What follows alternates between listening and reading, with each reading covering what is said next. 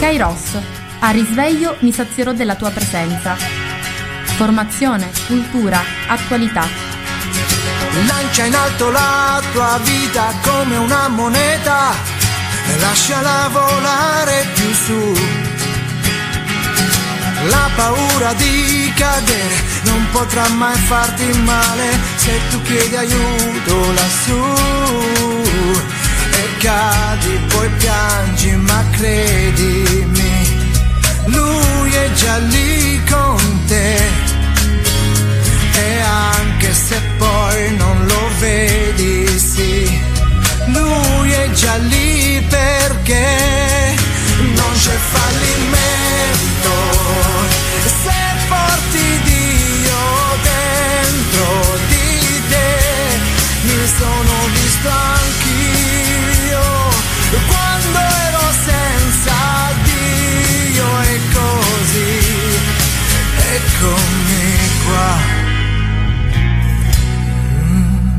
Buongiorno a tutti da Antonella dai microfoni di Radio Gemini. Oggi venerdì 20 novembre.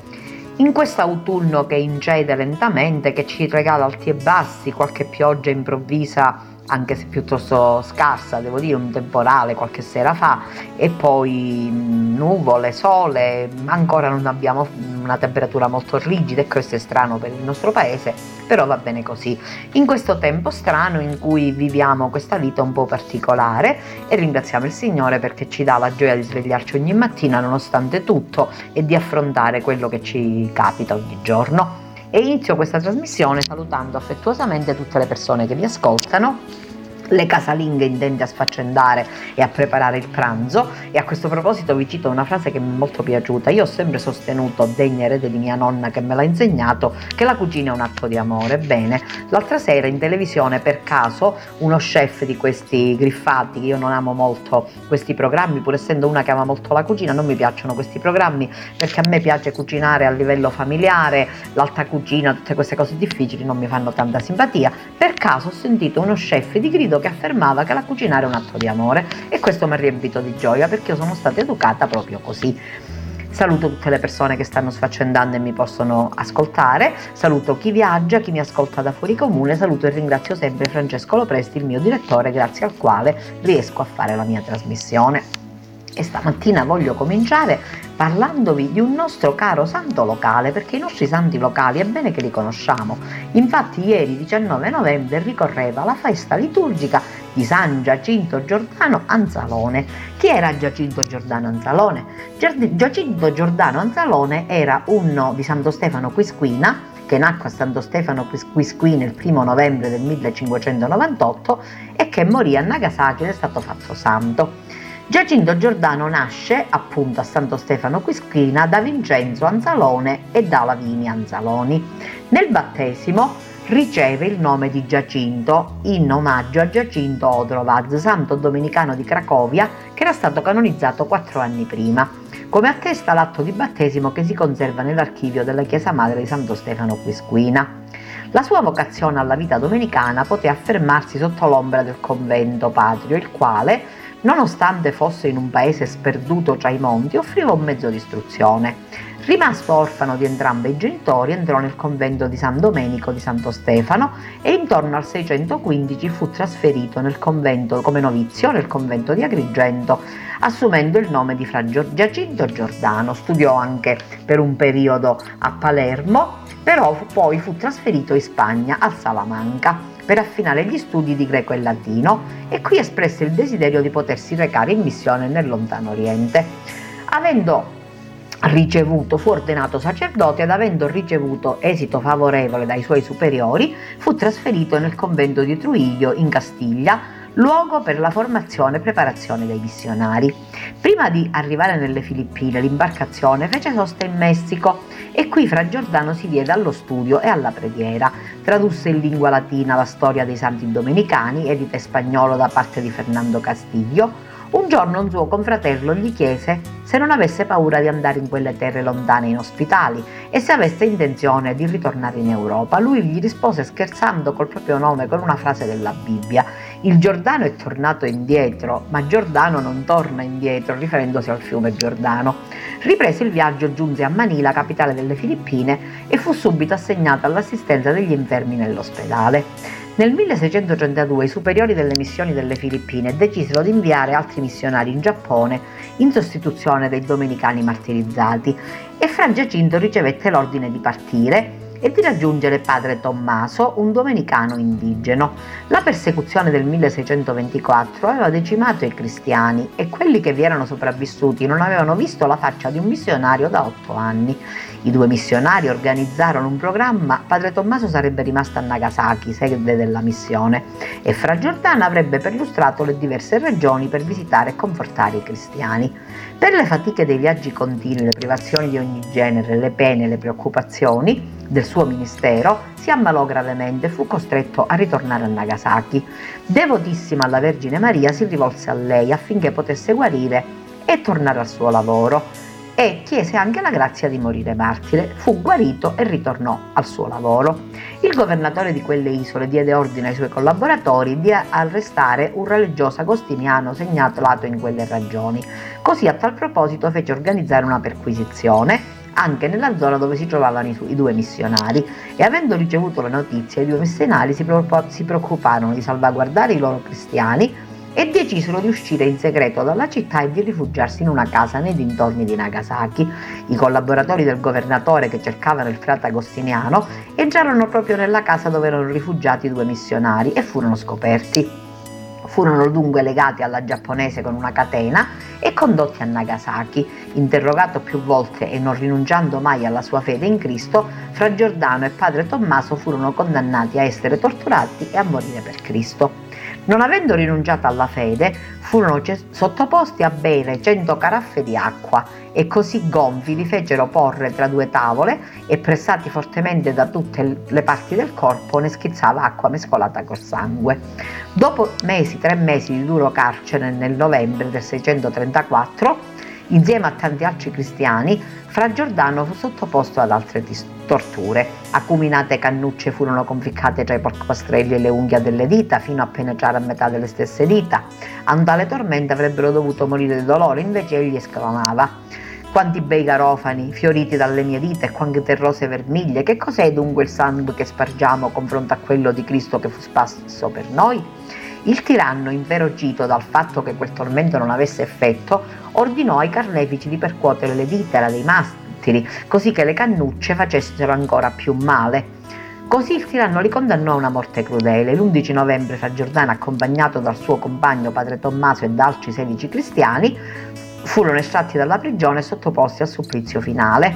Fatti smontare da cavallo furono legati ai piedi delle forche e sospesi con la testa in giù e con tutta violenza scaraventati in fosse preparate allo scopo. Ai loro lombi, stretti da forti cinture, furono appesi grossi massi e furono lasciati morire lentamente. Con altri metodi furono martirizzati anche altri cristiani.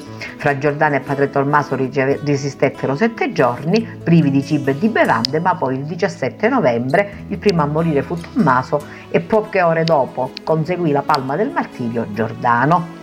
Il primo a diffondere notizie su San Giacinto Giordano fu l'arciprete di Santo Stefano Luigi Abella il quale nel 1963 pubblicò un opuscolo di cui, cui si parlava di questo glorioso concittadino.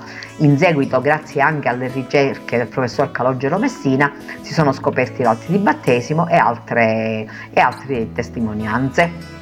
Nel 67, assieme a una delegazione francese, vi fu un gruppo eh, che si, si recò a Santo Stefano Aquisquina per offrire il quadro agli stessi stefanesi. Nel febbraio 81 Papa Giovanni Paolo II beatificava eh, nel, nel Luneta Park di Manila Giordana Anzalone e compagni.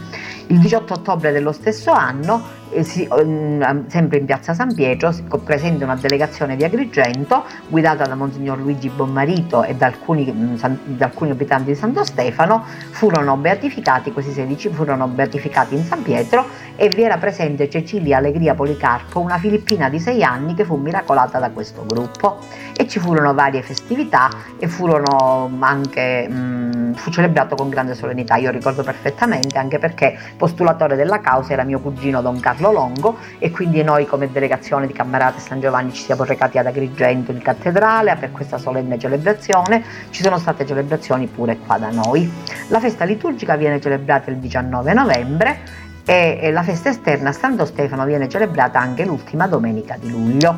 Allora, perché ho voluto parlarvi di Giacinto Giordano Anzalone? Perché è molto importante che anche noi conosciamo i nostri santi locali, ci rivolgiamo a loro e in questo tempo di pandemia in cui la preghiera deve farci da guida costantemente, perché la preghiera ci aiuta moltissimo sicuramente, ma in questo tempo ne abbiamo ancora più di bisogno, è molto importante che noi ci rivolgiamo ai nostri santi, li preghiamo con grande fede, con grande con grande intensità. E Giacinto Giordano Anzalone che ha dato la sua vita per Cristo chiedendo espressamente proprio di morire, eh, voleva, non voleva morire di malattia, infatti era malato e chiedeva la guarigione, ma non per così a scopo personale, ma semplicemente perché voleva con tutte le sue forze rendere gloria a Dio, mm, avere il battesimo di sangue e così poter andare nel regno dei cieli. Mi sembra molto importante, era giovanissimo, è morto a 36 anni. Noi abbiamo nella chiesa di San Domenico un bel quadro che mio cugino Don Carlo Longo ha regalato alla chiesa. Possiamo quando sarà possibile recarci a Santo Stefano, che è il luogo natale del nostro grande santo Giacinto Giordano Anzalone e invocarlo perché ci aiuti, ci protegga in questo tempo difficile.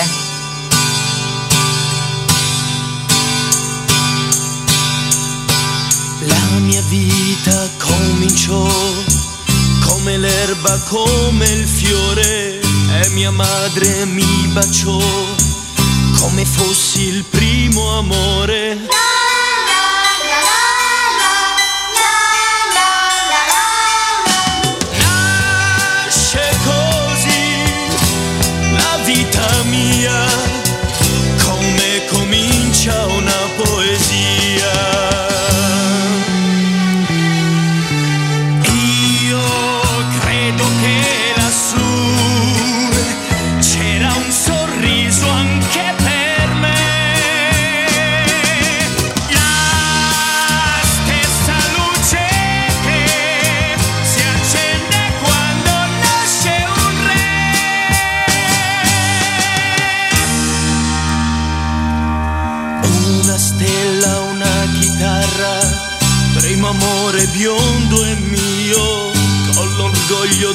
Vent'anni, che anzi ma vi dissi addio. E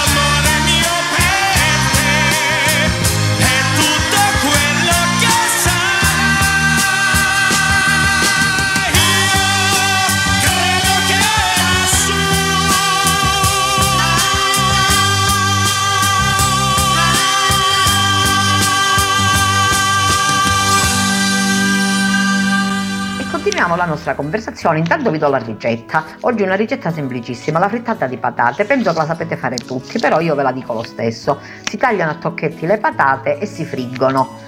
Dopodiché si tolgono dalla padella, si fanno scolare dall'olio e eh, nello stesso tempo si sbattono per bene le uova, a seconda del numero delle persone scegliete quante uova mettere, in genere uno a testa, però se volete fare una frittata più leggera potete metterne anche di meno e mettete due bei pugni di formaggio grattugiato, un po' di mollica di pane, se avete la menta mettetela perché sta benissimo, sbattete molto bene queste uova, dopodiché mettete nella padella mm, di nuovo sul fuoco la padella con un po' di olio e mm, fate un composto unico di patate e mm, uova fateli cuocere in modo che siano a fiamma non molto alta, in modo che cuociano ben, ben bene anche di dentro, poi giratela col coperchio e fatela cuocere da entrambi i lati. Servetela calda, è sicuramente buonissima e vi assicuro che una bella frittata ogni tanto con le belle uova fresche che riusciamo a trovare un po' dovunque nel nostro paese e con la menta che quasi tutti coltiviamo nel, nei nostri balconi e due pugnetti di questo buon formaggio che è la gloria e il vanto del nostro territorio, sicuramente ci farà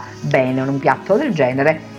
Potete accompagnarlo con un'insalata, vi consiglio di per, farlo per pranzo perché per cena può essere pesantuccio però se volete farlo per cena anziché farla fritta la frittata la mettete in una bella teglia non tanto grande in modo che venga un pochettino alta con della carta forno la mettete nel forno e sicuramente sarà più leggera e più digeribile ma ugualmente buona. E vado avanti parlandovi dell'udienza generale del Santo Padre. Infatti mercoledì 18 Papa Francesco ha dedicato alla figura di Maria come donna orante l'udienza del Papa. Pregate col cuore aperto l'invito, Signore, quello che tu vuoi, quando tu vuoi e come tu vuoi. Mettersi in preghiera con un atteggiamento di disponibilità, con il cuore aperto alla volontà di Dio, non dirigendo in modo autonomo la propria vita, ma affidandola alle mani del Signore come ha fatto la Madonna. È il centro della catechesi del mercoledì che Papa Francesco a causa della pandemia tiene dalla biblioteca del Palazzo Apostolico, trasmessa in diretta streaming. Maria, nota il Papa, appartiene alla grande schiera di quegli umili di cuore che gli storici ufficiali non inseriscono nei loro libri, ma con i quali Dio ha preparato la venuta del suo figlio. Una ragazza semplice che entra in dialogo con il Signore, che non sa nulla del mare tempestoso che dovrà affrontare, che a, sembra, che a volte sembra scomparire per poi riaffiorare nei momenti cruciali. La voce di Dio guida i suoi passi là dove c'è bisogno della sua presenza, come nell'ora culminante sotto la croce. Lei che con il suo eccomi piccolo e immenso, dice, ha fatto sobbalzare di gioia l'intera creazione. È stato preceduto da tanti altri eccomi nella storia della salvezza, da tante obbedienze fiduciose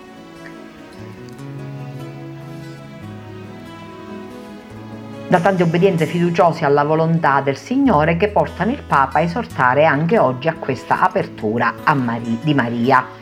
Quindi è molto importante questa figura, il Papa ce la ricorda e mi piace molto leggervi questa bella testimonianza perché noi siamo molto devoti tutti della Madonna, però la devozione mariana va anche coltivata e va anche vissuta in maniera intelligente. Quelli che sono più umili di cuore pregano così, con l'umiltà essenziale, diciamo così, con l'umiltà semplice, Signore, quello che tu vuoi, quando tu vuoi e come tu vuoi.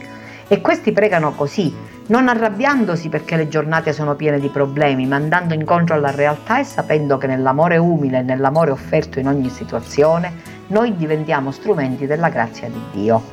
La preghiera sa ammanzire l'inquietudine, ricorda infatti il Papa, ma noi siamo inquieti, sempre vogliamo le cose prima di chiederle e le vogliamo subito subito e la vita non è così.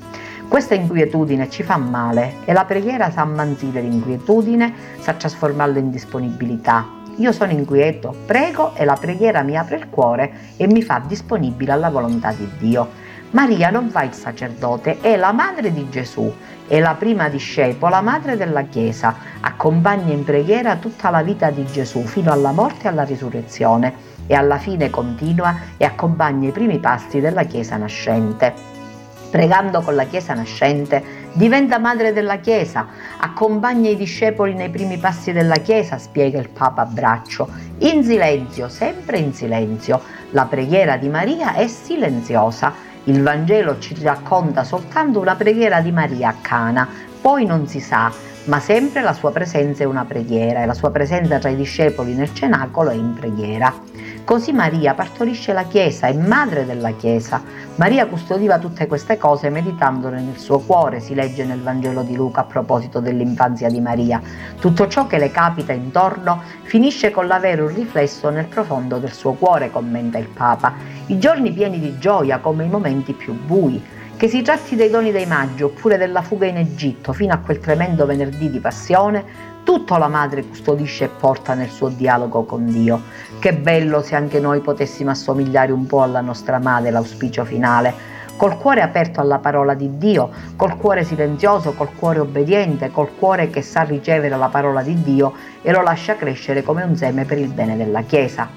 Oggi, dice il Papa, nel giorno dell'udienza e quindi mercoledì, celebriamo la dedicazione della Basilica di San Pietro in Vaticano e di quella di San Paolo sulla via Ostiense. Lo ha ricordato il Papa salutando al termine dell'udienza i fedeli di lingua italiana collegati streaming. Questa festa che pone in luce il significato della Chiesa, edificio sacro dove si raccolgono i credenti, susciti in tutti la consapevolezza che ognuno è chiamato ad essere tempio vivente di Dio l'auspicio de, di Francesco che rivolgendosi come di consueto agli anziani, agli anziani, ai giovani, ai malati, agli sposi novelli, ha esortato ad amare la Chiesa del Signore, a cooperare con generosità ed entusiasmo alla sua edificazione, a vivere l'offerta della vostra preghiera e della vostra sofferenza con un contributo prezioso alla costruzione della casa del Signore, dimora dell'Altissimo fra noi. Salutando poco prima i fedeli polacchi, il Papa ha ricordato che in Polonia ricorre la memoria liturgica della beata Carolina Kozka, vergine e martire. A 16 anni subì il martirio, la morte per martirio in difesa della virtù della castità. Con il suo esempio ancora oggi indica specialmente ai giovani il valore della purezza, il rispetto per il corpo umano e la dignità della donna. Infine, rivolgendosi ai fedeli di lingua araba e inglese, ha invitato in questo mese di novembre a continuare a pregare per le persone care che ci hanno lasciato e per tutti i defunti, perché nella sua misericordia il Signore li accolga nel regno dei cieli. Ecco, mi è piaciuto molto, come mi piace molto ogni settimana, e lo sapete, lo faccio ogni volta, leggervi queste bellissime meditazioni del Papa, queste catechesi che il Papa ci fa pervenire, adesso in streaming non potendo fare le catechesi come normalmente faceva sempre e questo mi piace molto perché ci aiuta tanto anche a riflettere in questo tempo difficile, a trovare qualche cosa che ci possa eh, un pochettino aiutare. Ecco, la preghiera, la grande forza della preghiera. Ed è molto importante che scandire la preghiera, ecco, la Chiesa, la Chiesa ufficiale, quindi religiosi e tante persone, fra cui anche noi, abbiamo i nostri momenti di preghiera ben scanditi e quindi il Salterio, il libro dei Salmi che ci propone le lodi mattutine, l'ora media, l'ora sesta, l'ora nona, i vespri e il compieta. Sono tutti dei momenti nei quali possiamo pregare più intensamente e nei quali in un certo senso possiamo anche eh, estraniarci dal mondo, perché per me è molto importante che quando si prega uno entri nella realtà, della, nella sua realtà, ma nello stesso tempo cerchi anche di andare verso gli altri. E vi voglio leggere la bellissima meditazione di Hermes Ronchi sul Vangelo della settimana di domenica, domenica la festa di Cristo Re che chiude l'anno liturgico. Dice così: una scena potente, drammatica, quel giudizio universale che in realtà è lo svelamento delle verità ultima del vivere, rivelazione di ciò che rimane quando non rimane più niente, l'amore. Il Vangelo risponde alla più seria delle domande. Che cosa hai fatto di tuo fratello? Lo fa elencando sei opere, ma poi sconfina. Ciò che avete fatto a uno dei miei piccoli fratelli l'avete fatto a me. Straordinario, Gesù stabilisce un legame così stretto tra sé e gli uomini da arrivare a identificarsi con loro. L'avete fatto a me. Il povero è come Dio, corpo e carne di Dio. Il cielo dove il Padre abita sono i suoi figli. Evidenzio tre parole del brano. Dio è colui che tende la mano perché gli manca qualcosa. Rivelazione che rovescia ogni precedente idea sul divino. C'è da innamorarsi di questo Dio innamorato e bisognoso, mendicante di pane e di casa, che non cerca venerazione per sé ma per i suoi amati. Li ha voluti tutti, li vuole tutti dissetati, sazi, vestiti, guariti e liberati e finché uno solo sarà sofferente lo sarà anche lui. Davanti a questo Dio mi incanto, lo accolgo ed entro nel suo mondo. Seconda parola, l'argomento del giudizio non è il male ma il bene. Misura dell'uomo e di Dio, misura ultima della storia. Non è il negativo, l'ombra, ma il positivo, la luce. Le bilance di Dio non sono tarate sui peccati ma sulla bontà. Non pesano tutta la mia vita ma solo la parte buona di essa. Parole di Vangelo, verità sul, dell'uomo non sono le sue debolezze ma la bellezza del cuore. Giudizio divinamente truccato sulle cui bilance un po' di buon grano pesa più di tutta la zizzania del campo. La terza parola alla sera della vita saremo giudicati solo sull'amore, così dice Giovanni della Croce, non su devozioni o riti religiosi, ma sul laico addossarci il dolore dell'uomo. Il Signore non guarderà a me, ma attorno a me, a quelli di cui mi sono preso cura. Se io mi chiudo nel mio io, pur adorno di tutte le virtù e non partecipo all'esistenza degli altri, se non sono sensibile e non mi impegni, posso anche essere privo di peccati, ma vivo in una situazione di peccato. La fede non si riduce però a compiere buone azioni, Deve restare scandalosa il povero come Dio, un Dio innamorato che ripete su ogni figlio il canto esultante di Adamo. Veramente tu sei carne della mia carne, respiro del mio respiro, corpo del mio corpo. Poiché ci sono quelli mandati via, la loro colpa? Perché ci sono quelli mandati via? Qual è la loro colpa? Hanno scelto la lontananza, lontano da me, voi che siete stati lontani dai fratelli. Non hanno fatto del male ai poveri, non li hanno umiliati, semplicemente non hanno fatto nulla. Indifferenti, lontani, cuori, lontani, indifferenti e lontani. Cuori assenti che non sanno né piangere né abbracciare, vivi e già morti. Quando sei qui con me questa stanza non ha più pareti, ma alberi, alberi infiniti.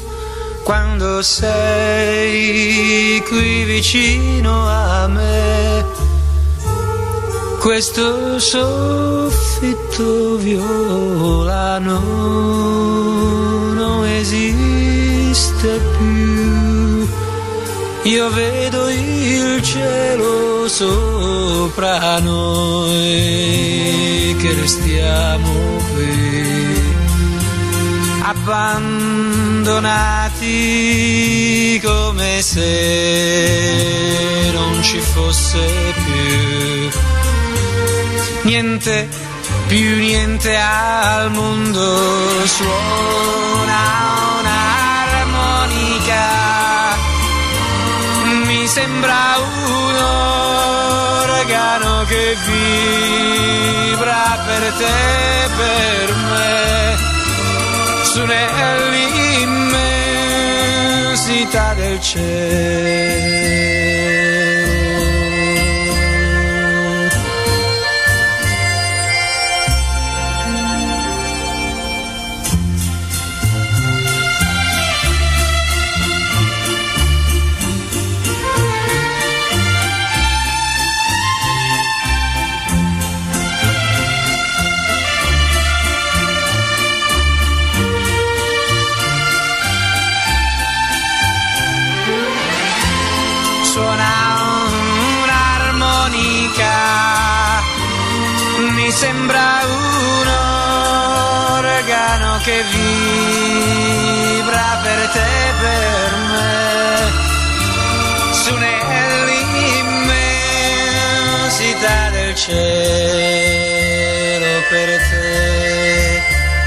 e per me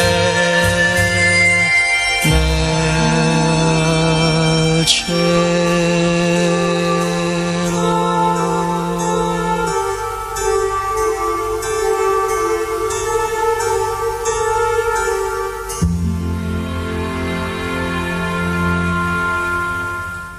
voglio continuare leggendovi qualcosa di molto bello che ho letto su Avvenire. Battaglia col virus, noi qui come Colombo davanti alla candelia. Marina Corradi. Come una candelia che si elevava e che si adelantava, come una piccola candela che si alzava e si agitava. Queste parole sono di Cristoforo Colombo quando nella notte del 12 ottobre 1492 la sua caravella arrivò finalmente in prossimità del Nuovo Mondo. Era una notte immensa nell'oceano e dopo settimane di aspra navigazione la bussola segnava ormai il polo sud e non il nord. I marinai, quasi tutti ex carcerati, credevano a un maleficio e volevano ammutinarsi. In quel momento dal ponte Colombo scorge quella luce da niente, come una piccola fiamma che arde e il vento smorza e poi si rialza forse un falò di una comunità di nativi su una collina, Ma che urto nel cuore, nel buio deve essere stata per Colombo e per i suoi quella luce. Si saranno chiamati l'un l'altro, dalle stive ai giacigli dove alcuni dormivano, saranno saliti di corsa, svegli di colpo per le ripide scalette di legno fin sul ponte, indicandosi quel piccolo punto nella notte, gridandosi Mira, mira, perché quella luce poteva volere dire solo una cosa, terra e quindi salvezza. Leggendo l'altro giorno questo particolare della traversata di Colombo, la candeiglia ingerta mi è rimasta in mente, perché un poco anche noi da mesi siamo come in alto mare, scalzati dalle nostre certezze, sbalorditi davanti a un male che è incredibile, tutta la nostra scienza non riesce a guarire. Anche noi in qualche modo abbiamo perso la bussola e il nostro mondo ci appare rovesciato. Ogni giorno autorevoli virologi annunciano che l'ondata di morti deve ancora arrivare, che a Natale andrà peggio, che la pandemia è ancora ben lontana dal finire, o forse no. E tuttavia in Lombardia, almeno a Milano, il famoso indice di contagio RT ha cominciato a calare, pur restando oltre la soglia accettabile. Era a 2 e ora si attesta intorno a 1,2. A Milano ce lo diciamo con cauto sollievo e quasi col timore di dirlo troppo presto, da sotto le mascherine che rigorosamente indossiamo. Quell'indice sta scendendo, come quando nella piena di un fiume si nota che il livello dell'acqua pur lentamente si abbassa.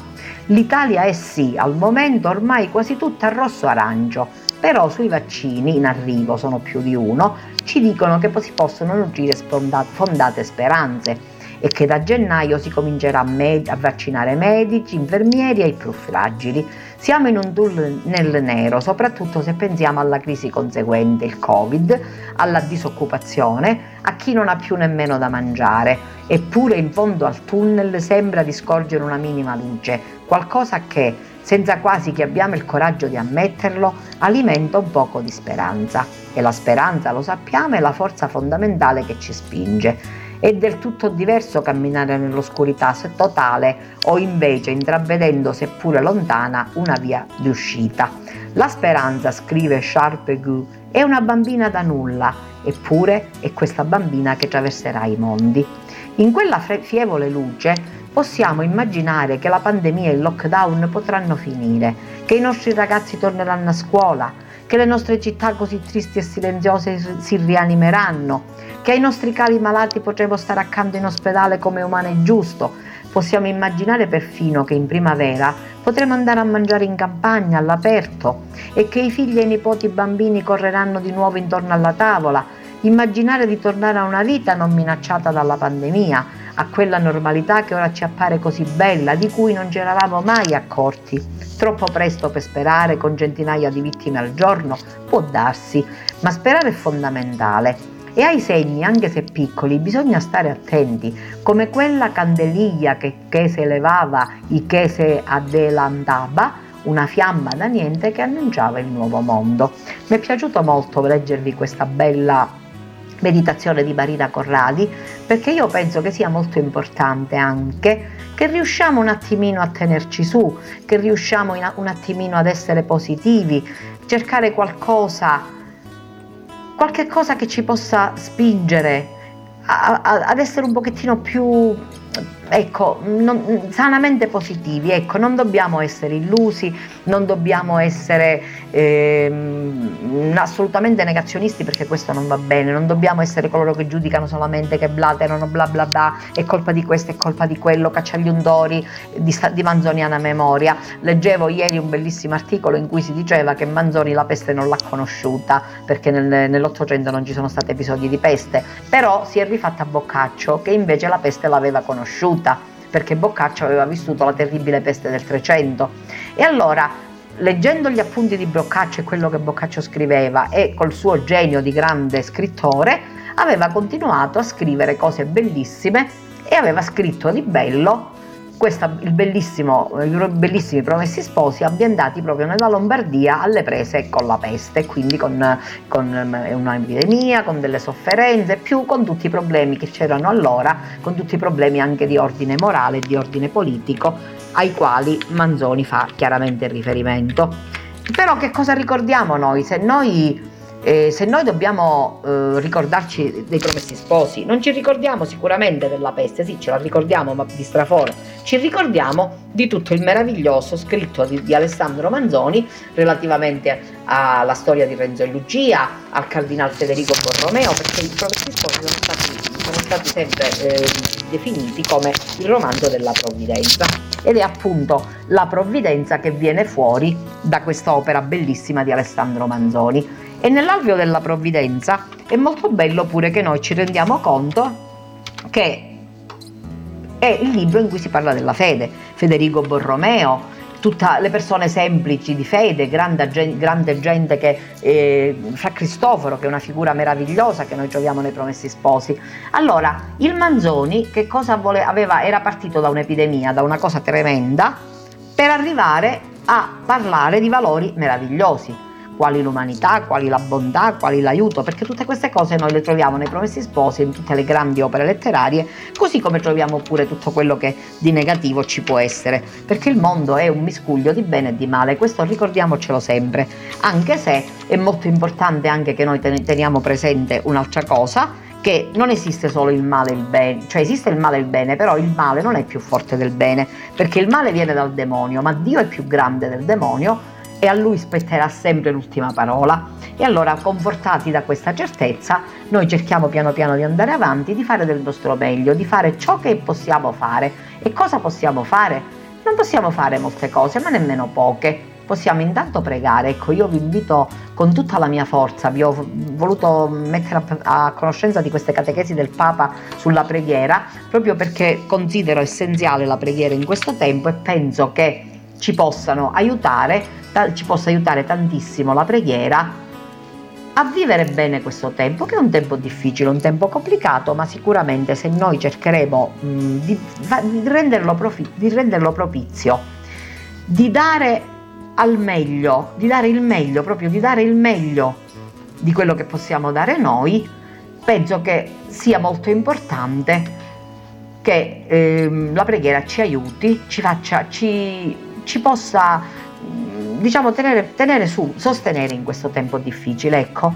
E penso che il fatto di pregare, che ci consiglia tantissimo il Santo Padre, che mm, la Chiesa ci sta consigliando in tutti i modi, abbiamo molti mezzi e molte forme di preghiera, abbiamo anche la, la possibilità di assistere alle celebrazioni eucaristiche per televisione per tutte le persone che magari non possono andare in chiesa. Ci sono persone che magari hanno paura, io ho grande rispetto per queste persone, però ad oggi la chiesa è stata abbastanza sicura. Ad oggi, ripeto, e non voglio assolutamente eh, mettere mh, mm, ipoteche sul futuro, però quello che dico è che possiamo pregare anche da casa tantissimo, certo viene meno la comunità e questo è un pochettino triste, devo dire, perché penso che il, fatto, il senso comunitario, il pregare insieme, ecco, la, la, Chiesa è comunità, ecclesia vuol dire assemblea, quindi stare tutti insieme è molto importante, però è anche molto importante che noi non per il fatto che magari qualcuno per sue esigenze personali, per suoi problemi non riesce ad andare a messa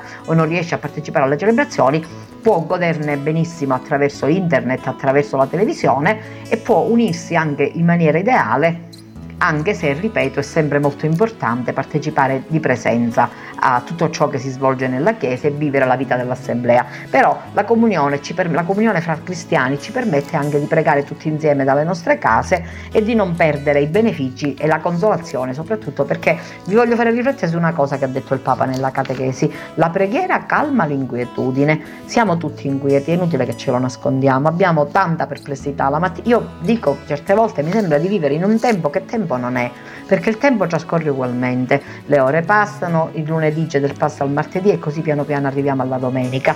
Però abbiamo dentro questo senso di vuoto, la vita è cambiata, è stata rivoluzionata, allora cerchiamo di riempirla, cerchiamo di riempirla con la preghiera, con la lettura di un buon libro, con i lavori di casa, riscoprendo alcune cose che magari non facciamo da tempo e coltivando gli affetti, gli affetti, le amicizie anche attraverso il telefono, anche attraverso internet.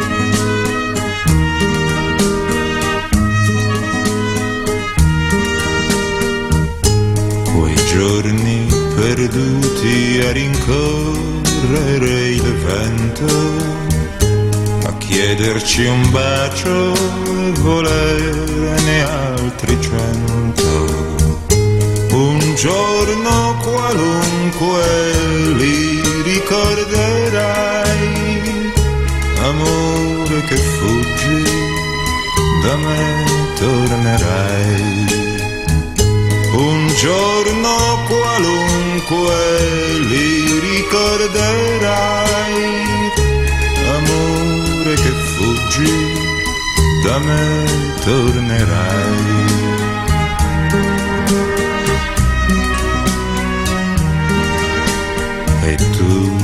che con gli occhi d'un altro colore dici le stesse parole d'amore. Fra un mese, fra un anno, scordate le avrai, amore che vieni, da me fuggirai. Fra un mese, fra un anno, scordate le avrai, amore vieni, da me fuggirai.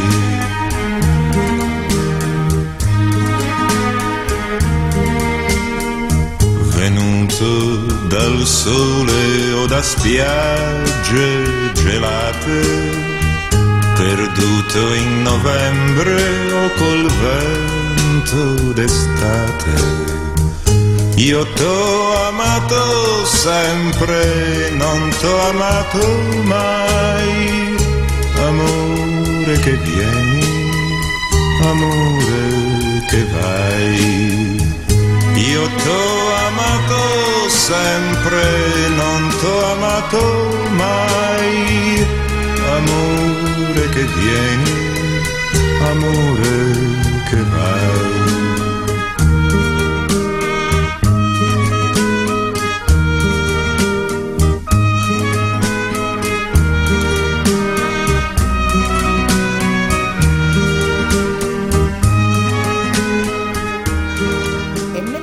Alla conclusione di questa nostra trasmissione di stamattina, eh, voglio parlarvi di qualcosa che si è verificato ieri, perché ieri sera c'è stato il collegamento eh, attraverso YouTube con la diocesi, con la cattedrale di Agrigento. Il nostro arcivescovo Don Franco e il coadiutore Don Alessandro hanno consegnato il piano pastorale diocesano per l'anno.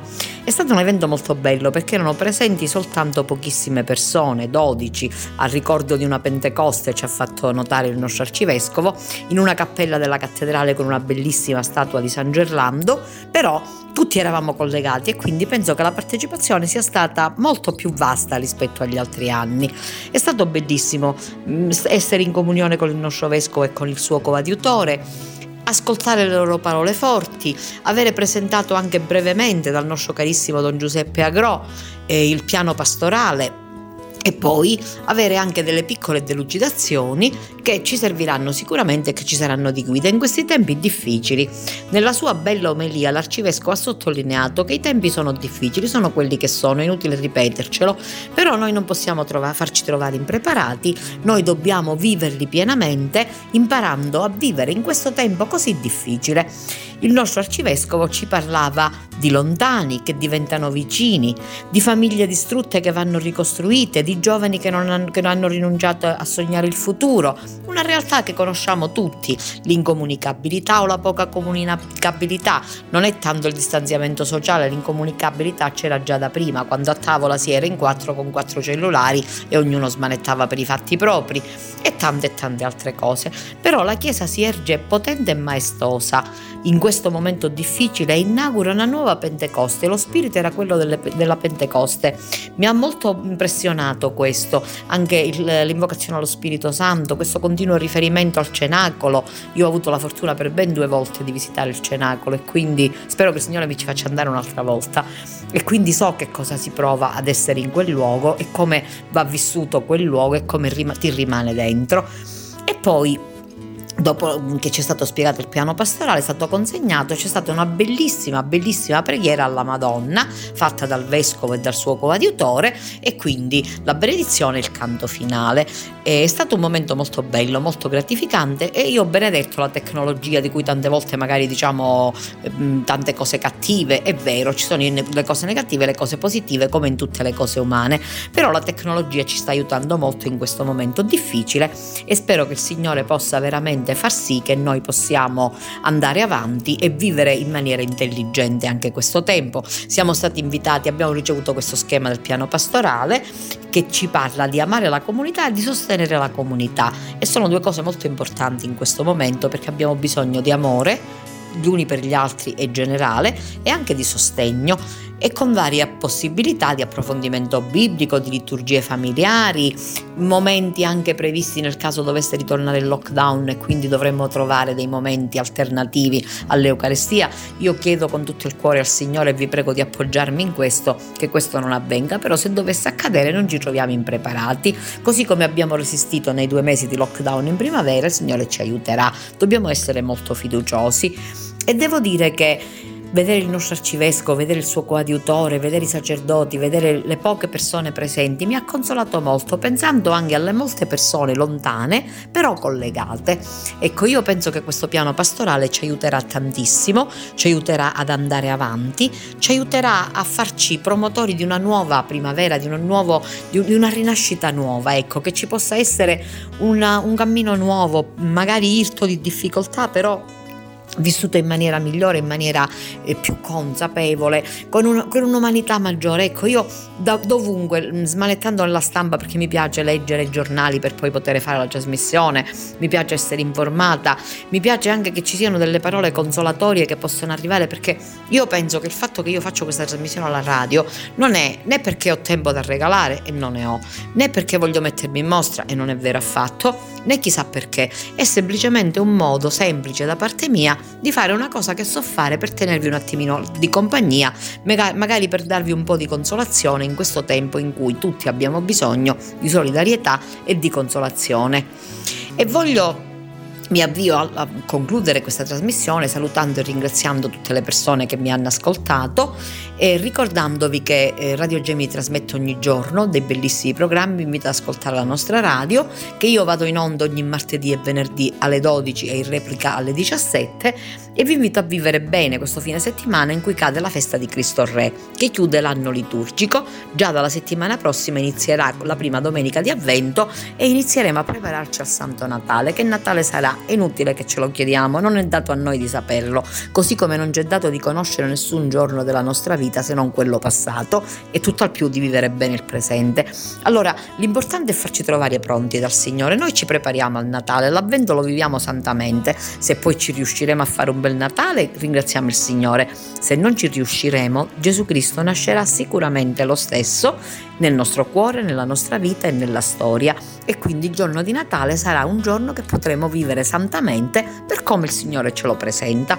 E prima di salutarvi, voglio leggervi la bella preghiera alla Madonna che il nostro vescovo e il nostro arcivescovo hanno proprio proferito ieri sera in cattedrale ad Agrigento. Santa Madre del Redentore, in quest'ora di grande tribolazione e di forte preoccupazione, accogli la nostra invocazione e la nostra supplica. Tu che hai accolto l'invito dell'angelo a diventare madre del Verbo, aiutaci a essere accoglienti e attenti alla parola del tuo figlio. Tu che ti sei incamminata per andare da Elisabetta, aiutaci a metterci in cammino per essere pellegrini di speranza. Tu che hai accudito e accompagnato la crescita di Gesù insieme a Giuseppe, fa che le nostre famiglie scoprano di essere il luogo dove si vive e si trasmette la parola del Signore. Tu che a Cana hai chiesto al tuo figlio di agire per il bene del popolo, fa che anche noi possiamo andare, eh, possiamo amare questo territorio per essere portatori di speranza. Tu che hai seguito il tuo figlio fino ai piedi della croce, fa che anche noi sappiamo seguirlo e, eh, e, con, e conduci mm, mm, e, e rendergli, rendergli testimonianza. Tu che hai fa che hai gioito della Pasqua del Signore fa che anche noi possiamo riconoscerlo risorto nello spezzare il pane e nella vita dei fratelli. Tu che a Pentecoste insieme agli Apostoli sei stata ricolmata dello spirito del risorto, fa che anche noi, ricolmi di questo dono singolare, possiamo portare i frutti sperati. Santa Maria, attenta alla necessità dei tuoi figli, rendici capaci di vivere la novità del Vangelo e e consegna le nostre invocazioni al tuo figlio e al nostro Signore. Ecco, con questa, bellissima, con questa bellissima preghiera alla Madonna, piena di riferimenti biblici, piena di speranza, piena di gioia di vivere, perché noi di abbandono fiducioso al Signore, io vi saluto, vi ringrazio e vi do appuntamento a martedì sulle frequenze di Radio Gemini. Un saluto a tutti da Antonella.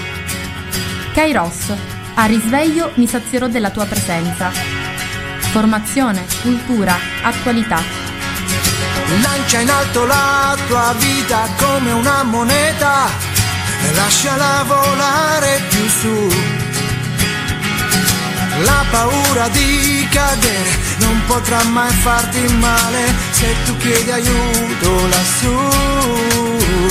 E cadi, poi piangi, ma credimi, lui è già lì con te e anche se non lo vedi, sì, lui è già lì perché non c'è fallimento. Se porti Dio dentro di te, mi sono visto